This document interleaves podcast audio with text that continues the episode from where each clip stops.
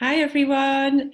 Welcome back to Talking Sense with Karen and Haley. Um, before we make a start today, I just wanted to give you a little bit of news just to warn you. um, because last week I got a new puppy who is just running around my feet at the moment. So um, if we get rudely interrupted by a little yap, you will know what it is. She's only 12 weeks old and she's a Shih Tzu cross. Um, but she's you can imagine what it's like. There's poo and wee everywhere, and there's lots of lots of attention being needed to be given. And this is the first time I've actually recorded a video with her in the room. So let's see how it goes. Me and Karen are crossing my fingers, aren't we, Karen? We are indeed. um, so the topic today, we're going to discuss just the fragrance industry as a whole um, and give you an idea of actually how big it is. Because I think when people um, talk about fragrance industry, um, and I say I work in the fragrance industry, everyone automatically goes to fine fragrance. Um, and then they get very surprised when they hear that I work in different areas. Um, and the same with Karen as well. I know Karen doesn't just do personal uh, fragrances, and she's worked in, in different areas as well. Um, but when you think about fragrance, think about how it started. So if we go all the way back, I don't know how many years, I'm not very good with my timelines and historical timelines, but it's the Egyptian period. Um, and that's what we, we call the Egyptians as the, the first perfumers. Um, because they are the ones that really started to use um, natural materials in their environment to create scents and they would use them for, for multiple different things. So for health benefits for making offerings to gods um, etc and that's where the fragrance industry started. There was trade routes based on where these essential oils were coming from, um, and they would make small little batches of these fragrances and they would trade them to other parts of the world. Um, and Karen knows a lot more about the the processing of this uh, these kind of materials with her essential oil background, don't you, Karen? Yeah, yeah, yeah. I've got. Um, that that sort of history of, of how perfume came about really um, down pat because it's it's really it's my bag. I, I find it all really interesting. You know, I've I've been um, working my way through um, a really oh look, there's the puppy. Yeah, I knew she would appear at some point. I've been working my way through a book called um, The Silk Road, um, and it's it's really all about how um, perfume and silk uh, opened up the world to trade. Um, selling those um, fragrant resins to to for various religious practices was a was a major mm-hmm. part of it at, at that time. Um, you can still to this day smell frankincense in churches. Mm. Um, I, can't, I can't speak for other religions um, if they burn anything in, in, in their churches, but it is widely used across religion. And the word perfume actually comes from um, that that practice of um, burning resins in church um, because it actually um, the word is perfumum, which means um, to create smoke, basically, and um, that's what they do. So it's like a purifying process, and um, history shows that um, the, the first evidence that humans were using scented herbs for um, sort of perfuming, it goes right back to uh, 3000 years BC. There's actually um, cave drawings in France that show, um, that depict um, herbs. Oh, wow. So that so it's been a practice that that we as humans have used for years. Normally, um, to you know originally to disguise bad odors um, as much as to create pleasant smells, or, or probably more so. Um, I've been reading um, a series of books um, recently called uh, Discovery of Witches, which has been made into a TV series, and I think it's brilliant. But in there, um, there's one of the books. Um, the second book talks about when when these characters step back in history, and it talks and it shows that um, floors were routinely strewn with herbs or hay, um, both to keep floors clean um, to um, and and to deodorize because we didn't have the sort of hygiene that we have nowadays. Um, so it's um, um, and distillation equipment didn't come into um, play until um, I think it was 1200 AD. Uh, no, oh, oh, sorry, I do know this, but it's gone. um, anyway, guy, the guy who invented it, who perfected the technique, is, is called Ibn Sina. Um, sometimes known as Avicenna in in um, fragrant textbooks. Um, he was the one who um, perfected distillation because prior to that, the Egyptians either burned herbs directly or they fragranced um, wool from sheep and then squeezed it out so um, they would create um, balms mainly from lanolin. So it's really, you know, interesting how it all happened. But the real explosion didn't happen until um, we were talking before we turned on the camera, and Hayley can take over at this point it, to the 19th century when um, chemistry started to get involved. Yeah, yeah, exactly. So in the 19th century, where uh, basically the, the, the chemical industry started to become extremely popular, and that is when the, the fragrance industry absolutely exploded because if you think about it, this is when synthetic chemicals came in. So prior to that, um, pretty much any fragrance that people were using on their bodies was mainly essential oils. So things from the earth. Um, you get the resins, the the florals, the citruses, things like that. Um, but then when science came into play, we were then able to synthesize our own chemicals. So along came the chemists and they wanted to replicate a particular smell in nature that they couldn't extract because there's plenty of things in the, in nature that we can't extract or we can extract but it doesn't smell quite right um, and it's got a lot of impurities for example. so the chemists started to synthesize a vast amount of um, of order uh, chemical materials, um, order materials, um, and that absolutely exploded the industry because you were then able to have a palette that instead of being um, quite fairly reasonable, fairly small, to something that was thousands and thousands of raw materials to your disposal. Um, and then, of course, with the industry um, expanding as a whole, then you had larger distribution centres. You had you were able to create things at larger volumes, um, and that really that probably you would be looking at like the 40s, the 50s, the 60s. That's when things started to really blow up. And that's also when you started to see fragrances appear in other products much more commonly than just fine fragrance, just personal um, materials.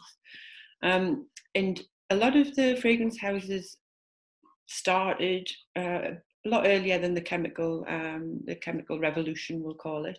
Um, and there were small fragrance houses uh, a lot of them based in the south of france. Is a very popular area. Um, there's a location called grasse which um, i don't think it's as busy in the fragrance industry as it once was but um, they were very much in the in the industry of taking um, naturals and creating essential oils and uh, trading those out and then more and more little fragrance houses started to appear. So typically, you, started off with very individual, unique, um, what you would probably call uh, artisanal fragrance houses that they specialised in their own um, certain um, materials. So, for example, a particular house may just do lavender oil uh, because they're right next to a lavender field, or um, citrus oils, things like that. But then, as the industry got bigger, they saw the um, the choice and the availability of these things becoming um, much more um, in demand. These little fragrance houses started to get bigger, so you started to get these bigger organisations. And when you look at the industry now, I mean, you've got a lot of big fragrance houses, and I, I kind of describe a fragrance house in a similar way to a fashion house because I think people tend to get it a bit more because fashion's a bit more ingrained into society um, from understanding point of view. Um, so a fragrance house is essentially a company that you would approach um, to get fragrance materials from or finished fragrances. Um, and you've got a lot out there. I mean, before I entered the industry, I just kind of thought that fragrance was I think I mentioned this on the first video that it was just really small. I just didn't get it. I didn't understand that there was a whole industry beside, like behind it. I just thought people would maybe just go to a shop and buy a fragrance and then put it onto their product. Um, but I mean, there's some huge ones out there. The biggest one at the moment is Givaudan, um, which is it's an amazing house. I've worked with them for many years, um, but they they probably I think they've got around about if I'm recalling correctly about 20 to 25 percent of the market share for fragrances. So that is absolutely huge when you think of it because it's a billion dollar industry, and it's not just as we mentioned fine fragrance. Sorry, my dogs are having a fight next to me, so I'm trying. um, it's it's not just the fine fragrances were mentioned, and I think it, it's it's. Uh, I remember reading something about um, fine fragrance on its own is worth like a hundred billion dollars. But then when you think of all the extra pieces added onto that, so you've got like laundry and home care and everything that added on top of it, it's a billion dollar business. And the fact that Givaudan have got 25, 20 to 25%, somewhere around that, of that business, it's absolutely massive. You've also got um, houses such as Firmenich, IFF, um, Mane, Symrise, Frutarom, Takasago. These are all houses that I've worked with. Um, and they've, um, I, I, love them all. I think they're all fantastic. And typically they've got two different areas to them um, from a, um, a finished product standpoint. So you'll have your fragrance portion of it. You'll also have your flavour portion. Um, we'll ignore the flavour portion for now because we're not talking about flavours, but we've they've got a huge fragrance organisation, and within that fragrance organisation, they'll have finished uh, fragrances, which is what they um, sell to other companies, so sell to manufacturers. Then they also have they also have ingredients um, so they'll be selling things such as um, dihydromyrcenol, hedione, uh, orange essential oil, things like that. That they will also sell to other companies to make finished products. Um, and they're absolutely huge. Um, I mean, some of them, uh, Givaudan in particular, when I'm thinking of, they've got they've got r&d sites they've got marketing they've got regulatory they've got sales teams they've got so many groups within that one organization um, and even Givaudan has their own perfumery school um, so you've probably heard the whole um, there's less uh, astronauts no, sorry, less perfumers in the world than there is astronauts. I don't know whether that's still true or not, but I think probably it is. We're not, uh, they're not a few and far between. But now you've got the rise of the independent perfumer, such as, as Karen, as yourself.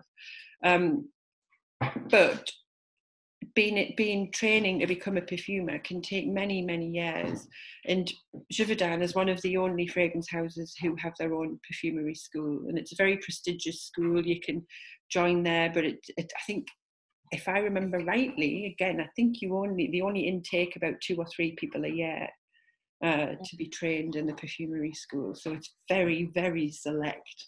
It's probably harder to get into Givaudan Perfumery School than it is to get on a NASA training program in that respect. yeah.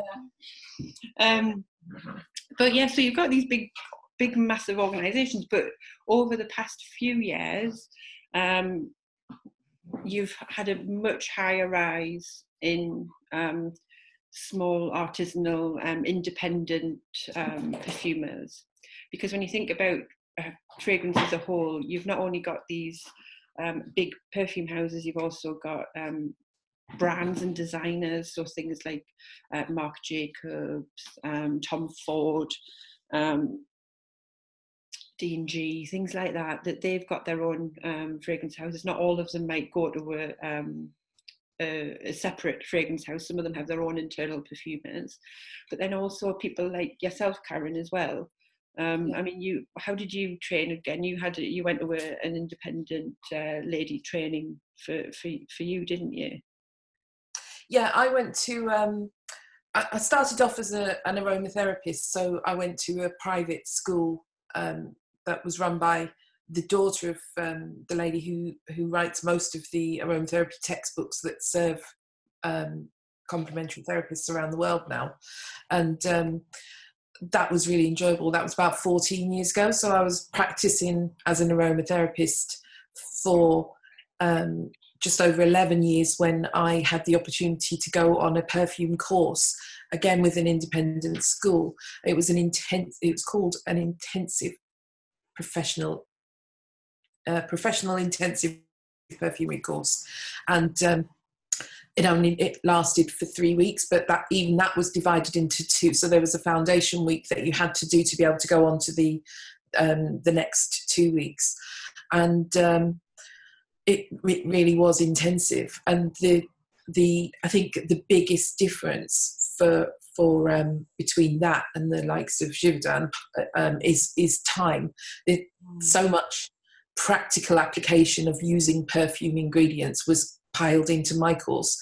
Whereas in um, formal perfumery training, I think you could spend up to a year doing nothing but learning to identify fragrances by smell, not by label. Mm, yeah, yeah. Um, but you know, I suppose it depends what you want because a lot of fragrance houses actually keep their perfumers in the dark about the ingredients they're using. So they'll have codes on the label. So the formula is written using a code rather than the name of the ingredients so yeah. that the perfumers can't steal them which yeah. is it, it's very true because i mean i, I um uh, when I worked for P&G, because P&G is one of the, well, it is the only manufacturer who has their own internal perfumery capability. So you'll have internal perfume experts at some of the manufacturers, but P&G are the only ones that have got their own internal perfumers. Um, so I was lucky enough to get a lot of training by perfumers themselves. Um, and it's exactly like that. They'll do everything blind up uh, up to a certain point. Um, so you will um, you will assess raw materials blind, so they don't you don't know what they're giving you, um, and you've got to guess based off the olfactory profile what material it is, and then they start to build it up. So they'll add a few materials together, making a accord, and then you've got to break it down and say these materials are then in it. And then they build it up to more complex fragrances. And then after you start to just familiarize with themselves then they'll start letting you mix things so it's such a it's a lengthy really lengthy in-depth process where you've it's basically training your brain to recognize every piece within the formulation every building block um, yeah. it's, it's very it, it's it's very intensive, but they do, like you say, do it over a much longer period of, of time and do like to keep things very blind and very um, if you're evaluating things like when I evaluated things for um, consumer tests or um, any quality checks or anything like that, it would be blind. Um, and as a trained evaluator, we'll both know we can be we can be very um, we can put our personal feelings to one side and we can break it down and understand is it right or is it not but even then they would still take that sight away from you because it is yeah. the best way to evaluate is to do things blind and not to have that sway of either the name of it or the context of um, the product or anything like that i've got my other dog now joining in he's only a two though isn't he yeah, he's just well, he was just one on Monday, weren't you, boy? Yeah. So my life is like a circus at the moment. You can imagine what my house is like. This bit looks quite neat and tidy. If you look to the other way, it's it's absolutely dire at the moment. But yeah, two kids, a husband, a cat, and two puppies. I've let myself in for it, haven't I, Karen? But um, but yeah, so to sum up, it's an uh, from the outside looking in, um, you would probably think it's quite small. And I'm putting myself back 15 years ago before I joined the industry. I just thought there was probably one place that everyone would go and buy their their fragrances, but it's not. It's absolutely massive. It's a billion dollar industry, and you have um, massive corporate fragrance houses out there that will have different subsects and work with lots of different manufacturers to um, to create their, their perfumes down to the small independent perfumeries who create only for one particular brand. And then even down to independent perfumers such as yourself karen who will only do things for um, certain types of products or um, certain um, types of fragrances as well. So there's some perfumers who will only do essential oils and they will not mix synthetic materials in there. So you've got a huge raft of people that work in the fragrance industry. And even though in the first video we said it is quite small, it is. It, compared to the other industries in the world, it is quite small, and everyone tends to know everyone. Um, and you bump into people time and time again.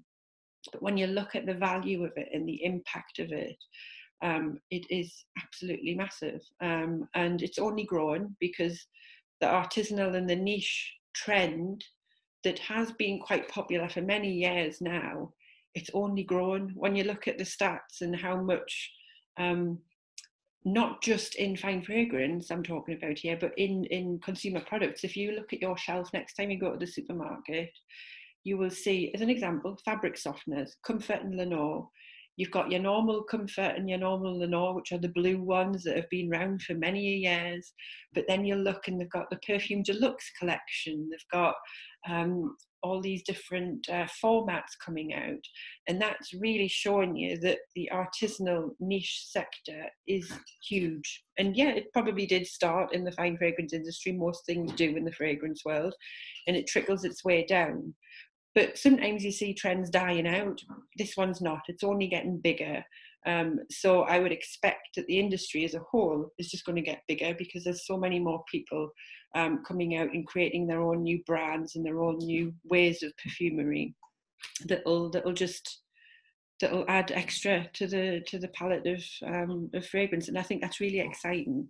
I don't know about you, Karen, but I get really excited thinking about all the different things that can come from this because it's not just the big conglomerates and the big corporates that are leading this.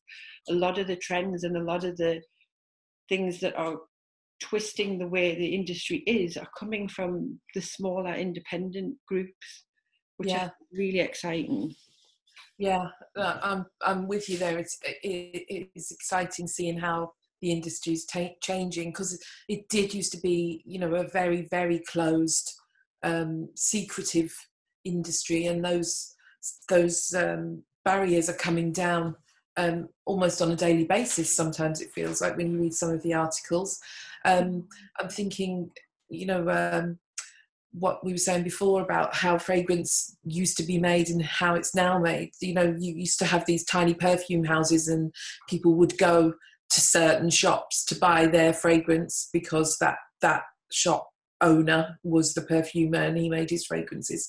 But even then, you know, it wasn't the same from year to year because natural ingredients can be affected by, um, you know, the altitude Uh, that the crop was grown at, the the weather that year, the soil that that they come from. So you can you can have thyme from the bottom of a mountain that's grown in a relatively rich soil, and thyme from the top of this, the exact same plant genus grown at the top of the mountain with much purer sunlight and clearer air and more and so, more soil starved, and the smell will be will make them, you know, completely different when you have when you have them side by side. So um, so many different factors can make a difference in in uh, natural perfumery, mm. and so that's like for me that's one of the nice things about this the standardization of fragrance as brought about by the chemical companies. But um, sometimes it's nice to have that variation, and um, I, I, like to compare the the variation in wines in in essential oils to the variation that can happen in wines. Yeah. Uh, you know, because it, it's um, it's a movable feast because it's affected by nature. It's a natural product that's affected by nature, and that in itself is a nice thing. But again, it's a very niche market where customers need to be prepared to um, to tolerate those variances and to and to learn to enjoy them rather than seeing them as as faults. Um, so it's it's nice that there's this um, so much different input now into the fragrance industry because at one time the the chemicals almost wiped out the the natural fragrance industry during the 70s for example when um, I think it was Coty rose to prominence I'm not sure which big house owned them, but all the fragrances started to smell the same because there were these uh, um, massive um, advances in in things that um, perfumery houses could make um, that were affordable. So all of a sudden, fragrance, fragrance was not just limited to like elite luxury purchases that you could only get for your birthday, and you'd have to ask somebody to start saving on, on, your current birthday in order to get it the next birthday because so dear.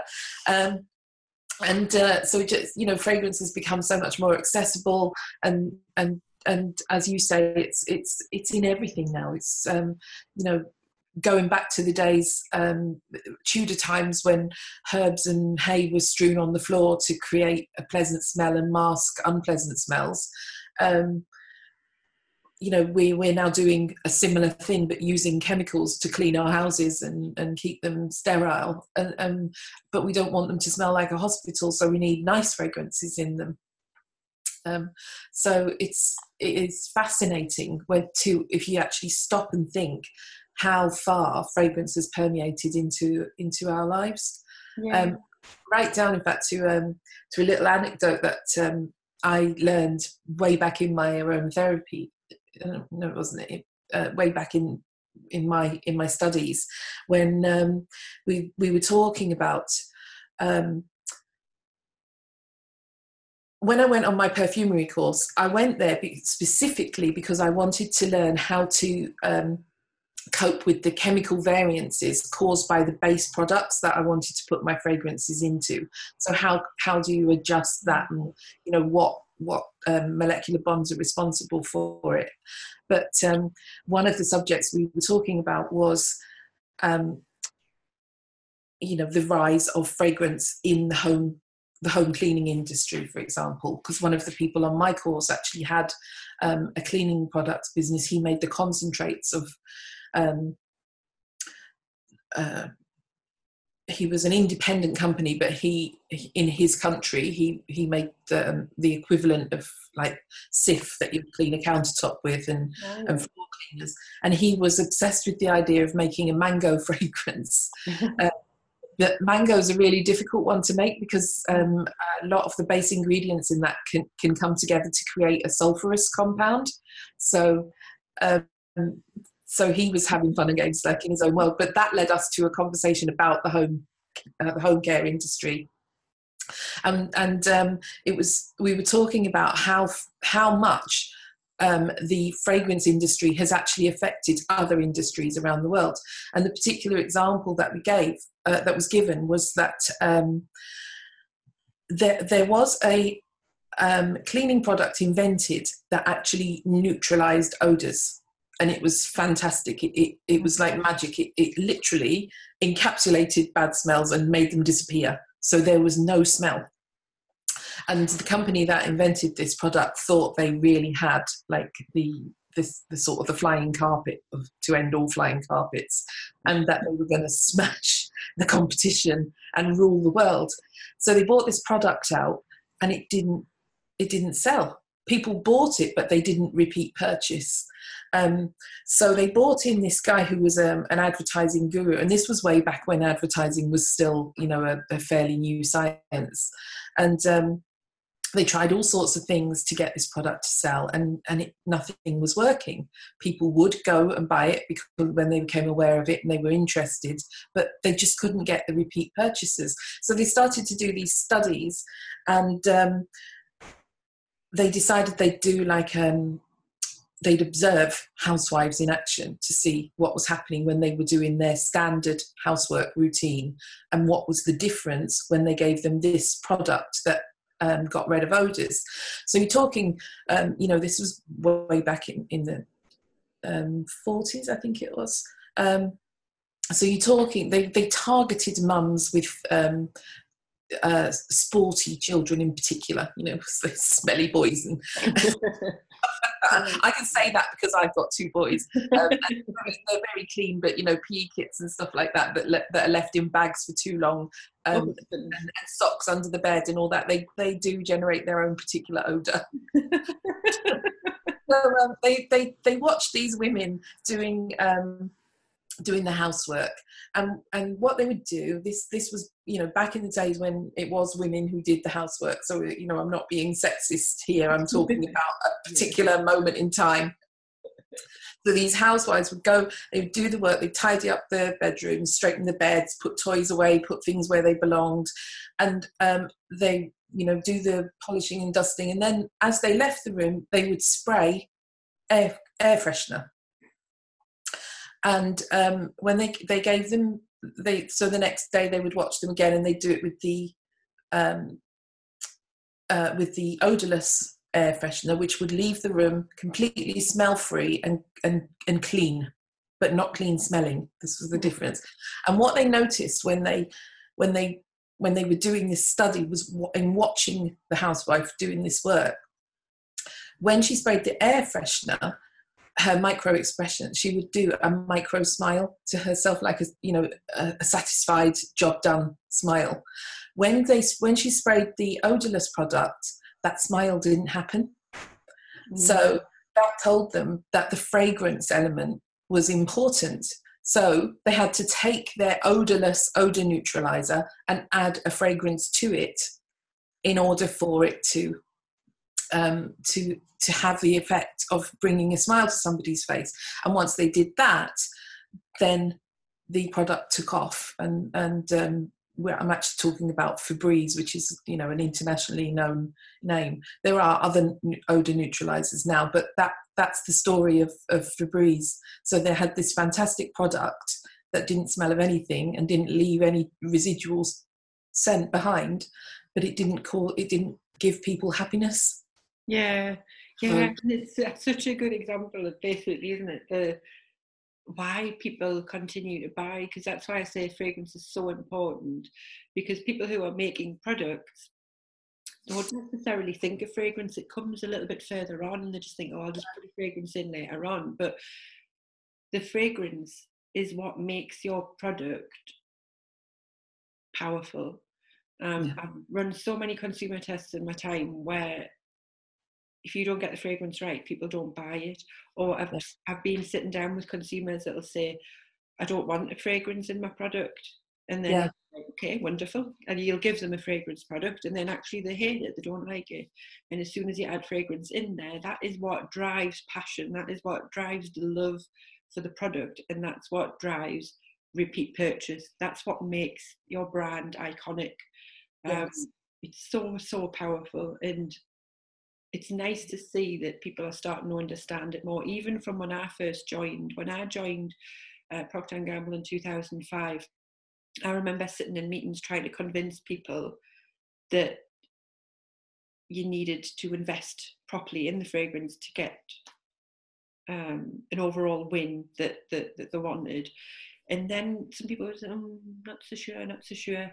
Um, but over time, I mean, the people that had worked in Procter for a long time were, were very well aware of this, and it was it's been very well ingrained in their society. That's why they have internal perfumers; they understand the power of it. But whenever you would work with new people coming into Procter, they just wouldn't understand it. So I would often get into debates about, no, we need to invest properly in the fragrance, and the results would always come back the same because I would manage to niggle in a higher cost leg for fragrance and without doubt, the one that had the better quality fragrance in always won. Um, and it's it's just so powerful. But I'm have, I'm not having those conversations as much now. Um, now fast forward to 28 no not 2018 2019 now goodness me um, and people are grasping the power of fragrance i mean i'm going to start working with uh, newcastle university and they're going to start running a, a research program about understanding the psychology of scent and how it drives people to buy and how people can use that in their marketing. So it's like there's loads of there's loads of stuff coming out now and people are understanding it more. So when you think about it as a whole, for thousands of years, fragrance was used in a particular way. It didn't vary much um, different cultures used it in slightly different ways, and some new things may have come along the line, but not very long. For, for thousands of years, it was pretty much used for the same thing. When you think of the last hundred years, like wow, like the change that's happened in it, it's completely flipped the industry. Yeah. So when you think like what's going to be the next hundred years, it's the same yeah. with technology, isn't it? Like the, the expansions just suddenly went so think of the next 100 years, like where's it going to be? And it, there's so many exciting things. There's like technology and everything that the fragrance can go into. There's like so many exciting things, but we can do that on another video because I can imagine we'd be talking for hours if we started to talk about the future of fragrance. Um, but yeah, so I hope that's given you an appreciation of kind of where the industry started back in the days where distilling products in the Egyptian times and up until now where there's huge amount of money invested in this. It's a massive business um, and it's only going to get bigger. Um, so we're on a journey here and I'm sure we'll be um, I'm sure we'll be sharing lots of new things that come out because there's new things coming out every single day when it comes to fragrances um, that we can we can share with you. So we'll we'll take you on that journey with us. Um, but if there's anything else that you want to, us to talk about in particular, um, like Karen mentioned about the Febreze thing there, if you want to talk about that uh, technology, which um, it's called beta cyclodextrin, I think it is. But if you want us to talk about things like that or any particular products that are out in the market, just let us know um, in the comments or send us a message as well. Um, and we'll happily talk about it for you. As you can tell, we can talk for days on fragrance and um, hopefully you find it interesting. so yeah, let us know if, uh, if there's anything specific and we'll see you on the next video.